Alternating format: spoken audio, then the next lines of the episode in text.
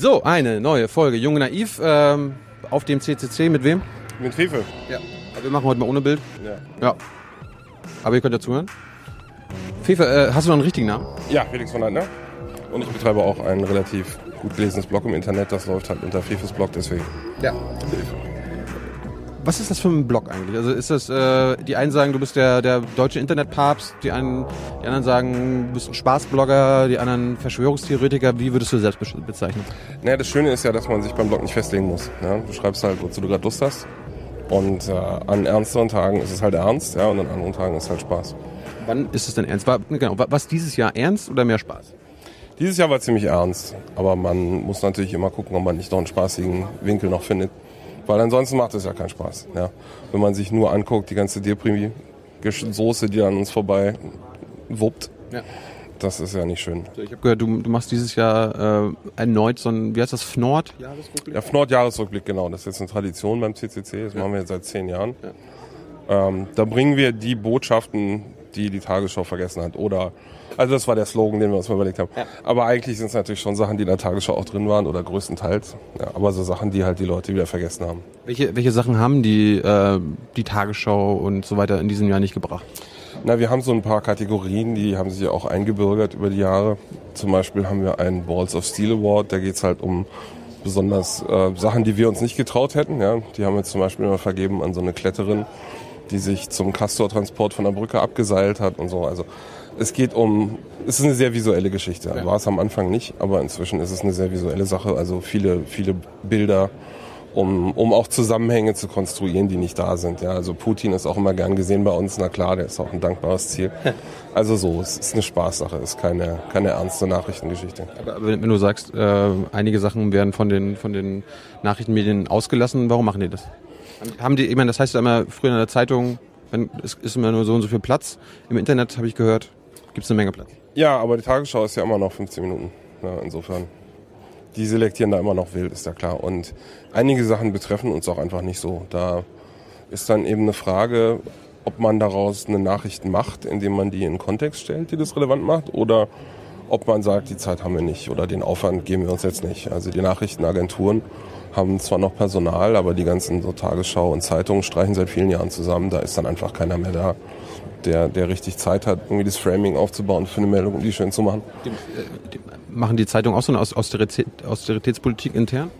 Ja, ganz furchtbar. Also von Springer gab es vor ein paar Wochen diese, diese Nachricht, dass sie da diverse Redaktionen zusammenlegen und dabei, ich weiß nicht wie viel es waren, 60 bis 80 Prozent oder so der Leute feuern. Also ja, das ist ein echtes Problem. Äh, Das ist ein so ernstes Problem, dass es bis ein Koalitionsvertrag geschafft hat, jetzt von der Großen Koalition, dass die Rahmenbedingungen schaffen wollen, dass es weitere Fusionen geben kann von den Redaktionen.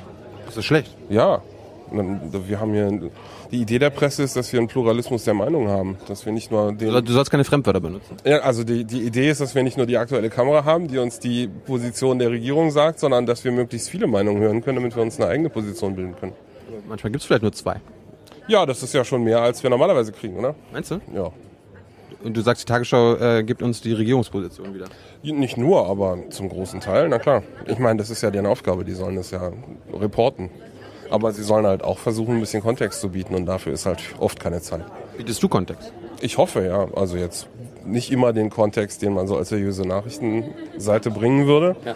Aber ich versuche schon Kontext zu bringen. Also es gab zum Beispiel dieses Jahr diese Algerien-Terroristen. Und da gab es dann schon Kontext, der sich aufgebaut hat. Zum Beispiel gab es eine sehr lustige Meldung, dass dieser Oberterrorist in Algerien vorher für Al-Qaida gearbeitet hat und rausgeflogen ist, weil er seine, seine Spesenabrechnung nicht rechtzeitig eingereicht hat. Und das sind Sachen, das kommt Ja. natürlich nicht in der Tagesschau. Ja, da gab es ernsthaft einen Bericht von den Al-Qaida-Leuten, dass der einer ihrer unliebsten Mitarbeiter war, weil der so unzuverlässig war. Und also einer der Punkte, die konkret gelistet waren, waren, dass er seine Reisekosten nicht abgerechnet hat. Und das ist, sowas freue ich mich dann, das nehme ich. Ja?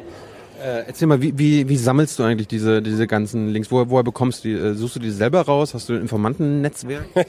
Ja, das kann man so sagen. Also ich habe äh, einen E-Mail-Link oben im Blog und da können mir die Leute halt äh, Meldungen schicken, die sie für relevant halten. Das wird gerne und häufig genutzt. Ich habe so pro Tag zwischen 150 und 200 Mails.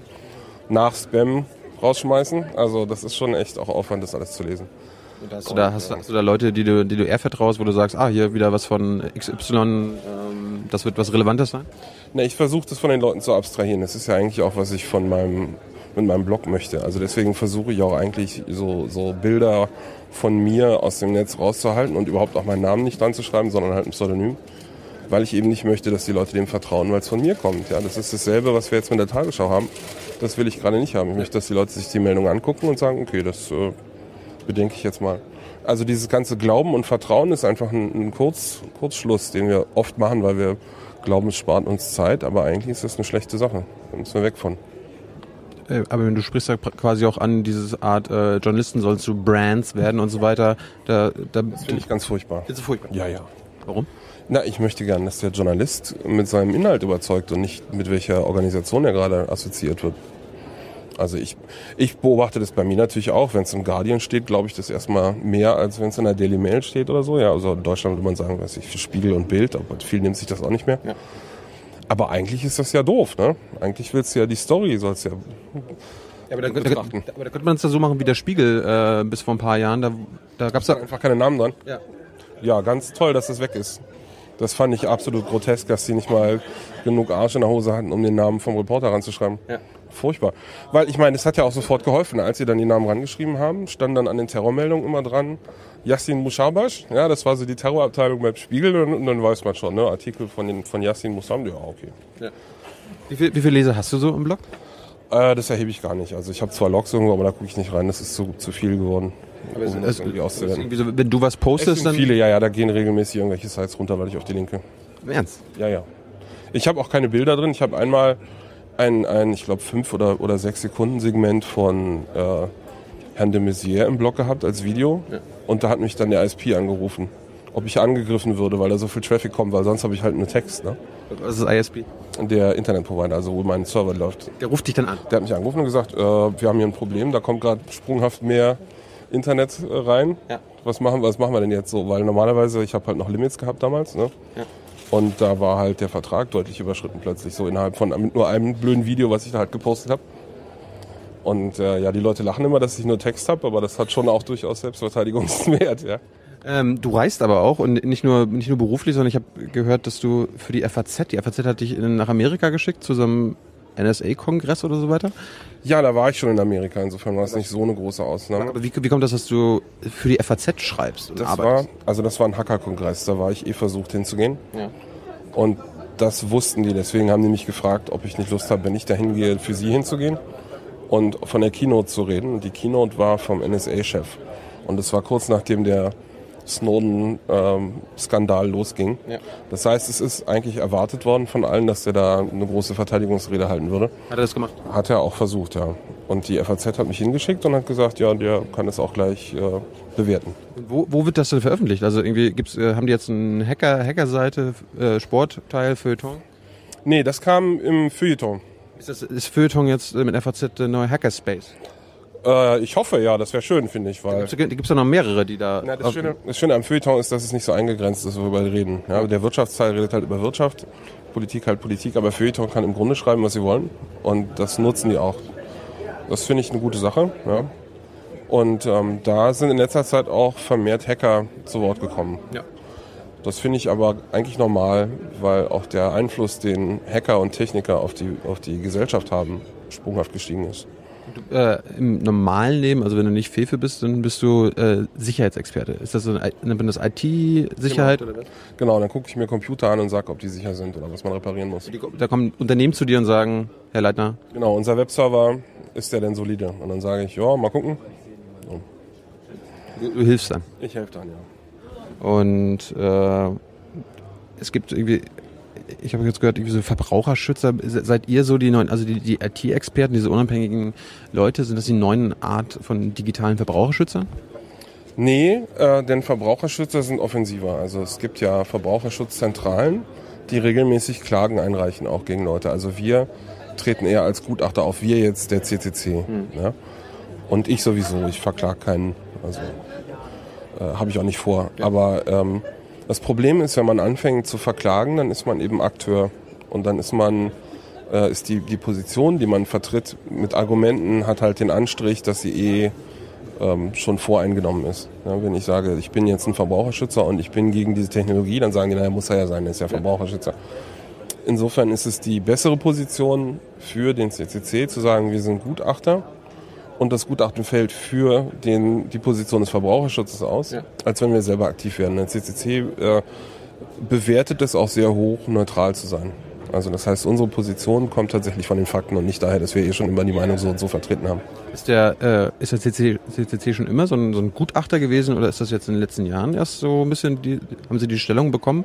Weil ich habe auch gehört, hier ist der CCC war nicht immer so angesehen. Also da gab es immer, die haben euch dann irgendwie für komische Leute gehalten und so weiter. Ja, das ist ja immer noch der Fall. Aber es ging halt, äh, am Anfang gab es irgendwann die Entscheidung, ob wir jetzt, das ist so eine aus den Apokryphen des CCC, ob wir jetzt als kriminelle Vereinigung oder als eingetragener Verein agieren wollen, haben wir uns halt für den Verein entschieden. Ähm, ja, also das kam über die Jahre. Wir haben schon von Anfang an eigentlich versucht, äh, Sachen zu zeigen. Wenn was schief lief, ganz bekannt ist der BTX-Hack. Was ist das? Da ging es äh, damals um den Bildschirmtext der Post. Und da haben wir halt einen Fehler gefunden, über den man da Geld raustragen konnte und haben das gemacht immer nur Pfennigbeträge, aber es läppert sich halt, ne? Ja. Und haben es dann am Ende pressewirksam zurücküberwiesen und haben gesagt, hier guck mal, wir haben hier Geld raustragen können. Und das war ein großer Skandal damals. Wann war das? Das war in den 80ern irgendwann. Also das war noch vor meiner Zeit im CCC. Aber es also ist im Grunde der, der äh, Gründungsmythos des CCC basiert auf diesem BTX-Hack, auch wenn er eigentlich älter ist. Was hat der CCC dieses Jahr so begutachtet? Dieses Jahr, naja, also wir haben jetzt nicht konkret irgendwelche Verfahren äh, losgetreten oder mitgemacht, aber so die letzten Sachen, wo wir was gesagt haben, war die Vorratsdatenspeicherung zum Beispiel. Da waren wir dagegen der Bundestrojaner die letzten Jahre. Warum, warum ist Vorratsdatenspeicherung scheiße? Na, weil das ein Generalverdacht ist. Also das ist wie wenn ich sage, ich mache dir jetzt einen Peilsender auf deine, auf deine Schulter und wenn du unschuldig bist, musst du dir ja keine Sorgen machen. Aber die Daten sind ja trotzdem erhoben. Ne? Also die Freiheit, dass du rumlaufen kannst, ohne dass Leute wissen, wo du bist, ist halt weg. Auch wenn da keiner drauf guckt, weil du weißt ja nicht, ob da jemand drauf guckt oder nicht. Wie, wie unterbinde ich das? Äh, na gar nicht. Wenn es gesetzlich verankert ist, kannst du da nichts mehr machen. Das ist, deswegen sind wir auch dagegen, ja. Also man kann natürlich irgendwie versuchen, irgendwie Tor zu machen oder so, um im Internet sich zu verschleiern, wo man gerade ist. Aber im Wesentlichen ist das eine Bankrotterklärung der Zivilgesellschaft aus meiner Sicht, ja. Denn wenn man sowas als Gesetz zulässt. Weil wenn du, wenn du irgendwelche Umgehungsmaßnahmen machst, sind das halt genau das, Umgehungsmaßnahmen vom Gesetz. Also eigentlich ist das ja, möchte ich nicht im, im Land leben, wo man Gesetze umgehen muss. Jetzt hat unser Land eine neue Regierung, eine große Koalition. Werden die diese Vorratsdatenspeicherung loswerden? Ich glaube nicht. Die haben leider zusammen sogar verfassungsgebende Mehrheit im Parlament. Das heißt, sie können noch viel mehr Schaden machen, als äh, Schwarz-Gelb machen konnte. Also ich bin du magst die neue Regierung nicht? Ich bin da eher pessimistisch gerade, ja. Also wir werden sehen, was passiert. Das kann ja auch, kann ja auch ein Wunder geschehen. Ja, vielleicht wird alles gut, aber so sieht es im Moment nicht aus für mich. Warum, warum, ich meine, wissen die das nicht, äh, dass die Vorratsdatenspeicherung einen Generalverdacht bedeutet? Oder wissen die das und dann gerade deshalb wollen sie es machen? Nee, die wissen das schon, aber das Problem ist, aus Sicht des Politikers kannst du halt nie einen Fehler machen, wenn du mehr Sicherheit forderst oder einführst. Das ist nie ein Fehler. Nee, da kannst du nie mit. Es gibt also alles, was passieren kann, ist, dass der CCC meckert. Aber wenn du eine Sicherheitssache nicht einführst als Gesetz und dann wird irgendein Verbrechen begangen und du kannst es nicht aufklären oder es reicht ja auch, wenn jemand behauptet, du kannst es nicht aufklären wegen der fehlenden Vorratsdatenspeicherung, was die Polizisten im Lande seit drei Jahren ungefähr dauerhaft betreiben als Agenda. Die laufen immer zur Presse und sagen, also mit der Vorratsdatenspeicherung, das nicht passiert, und dann hast du als Politiker ein Problem, ja, weil dann stehst du da als der, der verhindert hat, dass dieser, was weiß ich, Bankräuber, Vergewaltiger irgendwas gefasst wurde. Ja. Und das kannst du dir nicht leisten als, als Politiker von einer Partei, die innere Sicherheit in ihrem Wahlprogramm hat, ja. Daher ist das einfach ein Problem, dass die, selbst wenn sie inhaltlich einsehen, dass die Vorratsdatenspeicherung schlecht ist, da äh, von ihrem, vom System her einfach nicht viel anders können, als die einzuführen. Und die, also teilweise hoffen die auch, dass jetzt wir genug Druck machen, damit sie das nicht machen müssen. Ja, das ist ja nicht nur, dass wir jetzt hier Antagonisten sind, sondern wir reden ja auch miteinander. Ja? Ja, na klar. Äh, du hast gerade das Tor-Netzwerk angesprochen. Kannst du kurz erklären, was das ist und ist, hilft sowas? Das Tor-Netzwerk ist die Idee, dass ich nicht direkt mit irgendwelchen Gegenübern im Internet rede, sondern dass ich mit einem Tor-Server rede und der redet mit einem anderen Tor-Server und der redet dann mit meinem Ziel. Ja, das heißt, ich sage dem Tor-Server, mit wem ich eigentlich reden will. Mhm. Und der gesamte Weg ist aber verschlüsselt und um es noch ein bisschen zu verschleiern, reden die Tor-Server auch untereinander nochmal über andere Tor-Server. Das heißt, es bildet sich so eine Kaskade aus Leuten. Ist sowas wie stille Post eigentlich. Ne? Nur durch Verschlüsselung wird eben erreicht, dass die Tor-Server gar nicht wissen, was ich da eigentlich kommuniziere und das auch nicht äh, manipulieren können. Du, du, hast wahrscheinlich auch früher Stille Post gespielt und äh, wenn man Stille Post gespielt hat, am Ende ist mal was anderes rausgekommen als äh, der Anfang. Das kann einem im Internet grundsätzlich passieren, leider. Egal ob mit oder ohne Tor, ja. Das ist halt ein Netzwerk, was auf Kooperation basiert von irgendwelchen Routern. Und wenn jemand auf dem Weg deine Daten abfangen will, dann kann er das tun. Mhm. Deswegen muss man verschlüsseln. Ähm, noch zwei Fragen. Wie, wie glaubst du, wie, wie, sehen die nächsten Etappen in Sachen der Informationstechnik aus? Also ist Vorratsdatenspeicherung ist ja jetzt quasi jetzt schon da. Was, was, was würde in den nächsten Jahren möglich sein? Was glaubst du? Ich glaube, wir sind eigentlich soweit durch von den Sachen, die man noch fordern kann, weil das ist schon das Schlimmstmögliche, die Vorratsdatenspeicherung. Ja. Also man kann jetzt noch fordern, dass auch die Inhalte gespeichert werden, aber das halte ich für unrealistisch. Aber ich meine, im Grunde reicht es auch schon. Also es gibt ja Studien, die sich angeguckt haben, was man alles aufdecken kann über einen Personenkreis, wenn man sich nur die Vorratsdaten anguckt. Ja. Und da kannst du schon sehen, jemand ist schwul, jemand hat AIDS, ja, so die ganzen schlimmen Sachen, die man eigentlich geheim halten will, kannst du alle sehen, nur an den Priva Vorratsdaten. Jeweils privat halt, genau. intim halt. Deine Privatsphäre ist dann halt weg, wenn es diese Daten gibt. Und ja. das ist auch nicht nur, wenn der Staat die speichert, das ist auch, wenn Facebook die speichert natürlich. Aber bei Facebook kann man immerhin noch argumentieren, dass ich als Person nicht gezwungen bin, da meinen Kram hochzuladen. Das ist bei der Vorratsdatenspeicherung anders. Und äh, wie, wie, wie ist das mit Privatsphäre allgemein? Ich habe jetzt hier Snowdens äh, Weihnachtsansprache gehört, der meinte, äh, unsere Kinder oder die Kinder von heute wachsen mit also keinem Sinn mehr für Privatsphäre auf. Wie siehst du das? Ja, das ist eine Frage des Blickwinkels. Also man kann zwei Trends beobachten. Auf der einen Seite äh, lernen die Kinder heute früher, dass man nicht alle Daten einfach irgendwo hin tut. Ja, also ähm, es gibt viele Accounts unter Pseudonymen von irgendwelchen Kindern, die, die also die, der Trend ist ja schon seit ein paar Jahren so, dass du unter deinem normalen Namen auch gar keinen Account mehr kriegst, weil der schon vergeben ist und dann machst du halt, was weiß ich, irgendwie Daffy Duck 2375. Ja. Und das ist einfach heute Standard, ja. Das ist natürlich auf der einen Seite was Gutes, auf der anderen Seite äh, stimmt es schon, dass die Kinder einfach alle mit dem Mobiltelefon in der Tasche rumlaufen. Und das ist ein Peilsender, technisch gesehen. Also dieser Teil der Privatsphäre ist verloren. Äh, inwieweit aber, sich aber das haben die, haben die Kinder noch Privatsphäre? Naja, das äh, kann ich auch nicht so beantworten, wo es jetzt hingehen wird. Aber es sind zwei, zwei ähm, Kräfte, die da gegeneinander arbeiten. Und ich glaube, dass wir schon einen Teil verloren haben, den wir nicht wieder kriegen werden. Und ob wir das irgendwie anders kompensiert kriegen, weiß ich nicht. Ich bin auch eher pessimistisch. Bist du fürs neue Jahr auch pessimistisch? Fürs neue Jahr, na, ich hoffe, dass wir als, als CCC jetzt ähm, auf Basis von diesen Snowden-Empörungen ein bisschen was reißen können aber gegen eine Regierung, die im Grunde die Opposition gar nicht mehr anhören muss, weil die zusammen keine 20 Prozent haben, da, die können im Grunde machen, was sie wollen. Das ist und schon traurig. Ich habe jetzt gelernt, wenn äh, solange die, die Amerikaner eh nichts ändern, wird, wird sich hier auch nichts ändern. Ist da was dran? Ja, das weiß ich nicht. Also nur weil wir, weil wir Alliierte sind von denen? Naja, also wir könnten schon was machen, aber im, im, Großen und Ganzen kann man aus der Erfahrung schließen, dass einfach die Sachen, die nach solchen Skandalen gemacht werden, nur Kosmetik sind. Also die sagen, wir haben hier höhere Regulierungen, aber solange das Regulierungsgremium im Geheimen arbeitet und keine Akten veröffentlicht, das ist eh alles Glaubensfrage, ja, ob du denen jetzt vertraust, dass sie da was gemacht haben oder nicht. Ja. Und im NSU-Skandal konnte man ja sehr gut sehen, dass sie da zwar sich treffen regelmäßig, aber dass das nicht das Papier wert ist, auf dem die da ihre Notizen machen. Glenn Greenwald hat gesagt, äh, wenn, die, wenn die Regierung oder die Regierungen so tun wollen, als ob sie äh, wirkliche Reform machen, nee, äh, wirkliche irgendwas ändern wollen, dann nennen sie es Reform. Genau, das ist bei uns auch so. Das ist bei uns auch so. Ja, natürlich. Also das Wort ist auch bei uns besetzt von Bertelsmann Stiftung und so. Da werden ja Parteien nach der Reformfähigkeit bewertet. Das ist natürlich genau dasselbe. Das ist sowas wie Wettbewerbsfähigkeit unter ja, Parteien. Eben genau, also das soll damit, ähm, das soll damit äh, etabliert werden, die Idee, dass es ein Wert an sich ist, wenn man reformwillig ist. Was ja nicht stimmt. Du musst ja eigentlich die guten Sachen machen. Ja. Wenn das Gute ist, was wir jetzt schon machen, dann ist eine Reform was Schlechtes. Ne? Ja. Und äh, letzte Frage, in den, bei diesen neuen Ministern ist da irgendjemand, der dir wenigstens gefällt? Naja, das hätte noch schlimmer laufen können, hätte sagen wir so, ja. Nicht viel, aber es hätte schlimmer laufen können. Also ich denke, mit dem de Maizière haben wir als Innenminister jemanden, der zumindest Argumente anhört. Das war bei dem Friedrich nicht so. Das ist jetzt eine Landwirtschaft. Ja, das, naja, hoffen wir es, ne? Obwohl, also es gibt da ja auch zynische Bemerkungen, die Landwirtschaft kann auch viel kaputt machen. Ja? Also es gibt in der EU diesen Fischereiausschuss, der gerne mal missbraucht wurde, um Sachen, die in den eigentlich dafür zuständigen Gremien nicht durchgekommen wären, doch noch irgendwie unter dem Radar durchzubringen. Also es gab zum Beispiel eine Abstimmung über, über die Cybercrime Convention in der, im Fischereiausschuss der EU und für den wäre der Friedrich formal zuständig. Also ist nicht alles gut, ja, der kann uns immer noch schaden. Aber immerhin ist er nicht mehr Innenminister. Also Ja, wenn- fällt mir ein Stein vom Herzen. Wollen die einen wirklich schaden oder wollen die einfach nur ihr Ding durch?